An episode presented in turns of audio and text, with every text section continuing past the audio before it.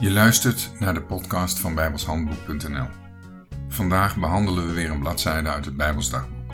Iedere dag een korte overdenking met als doel je geloof op te bouwen en te versterken. De muziek bij deze podcast is geschreven en uitgevoerd door Jack Andrew. Het is vandaag 15 februari.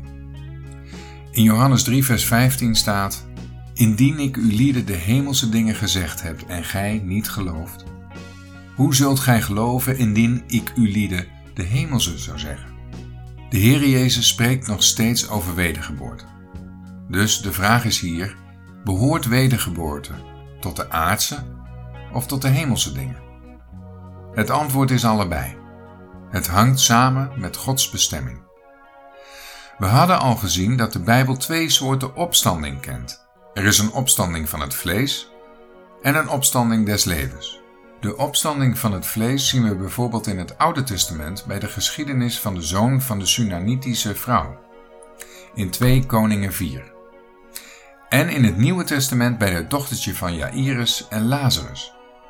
Deze mensen werden wel opgewekt uit de dood, maar in het vlees, en zijn als gevolg daarvan ook weer overleden.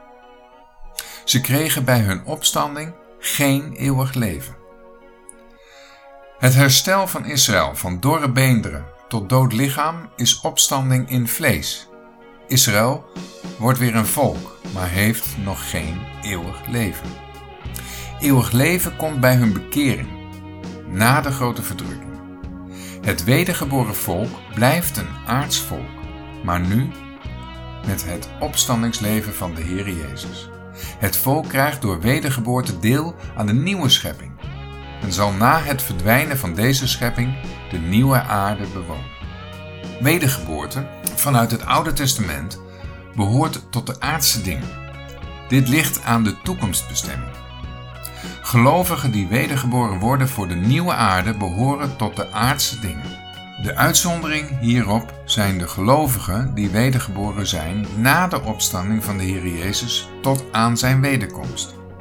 Die gelovigen zijn bestemd voor de hemel. Zij behoren dus tot de hemelse dingen.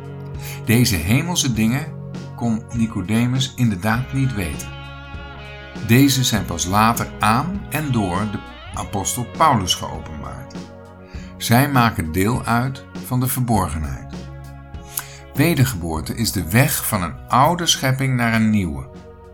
Dat had Nicodemus wel degelijk moeten weten.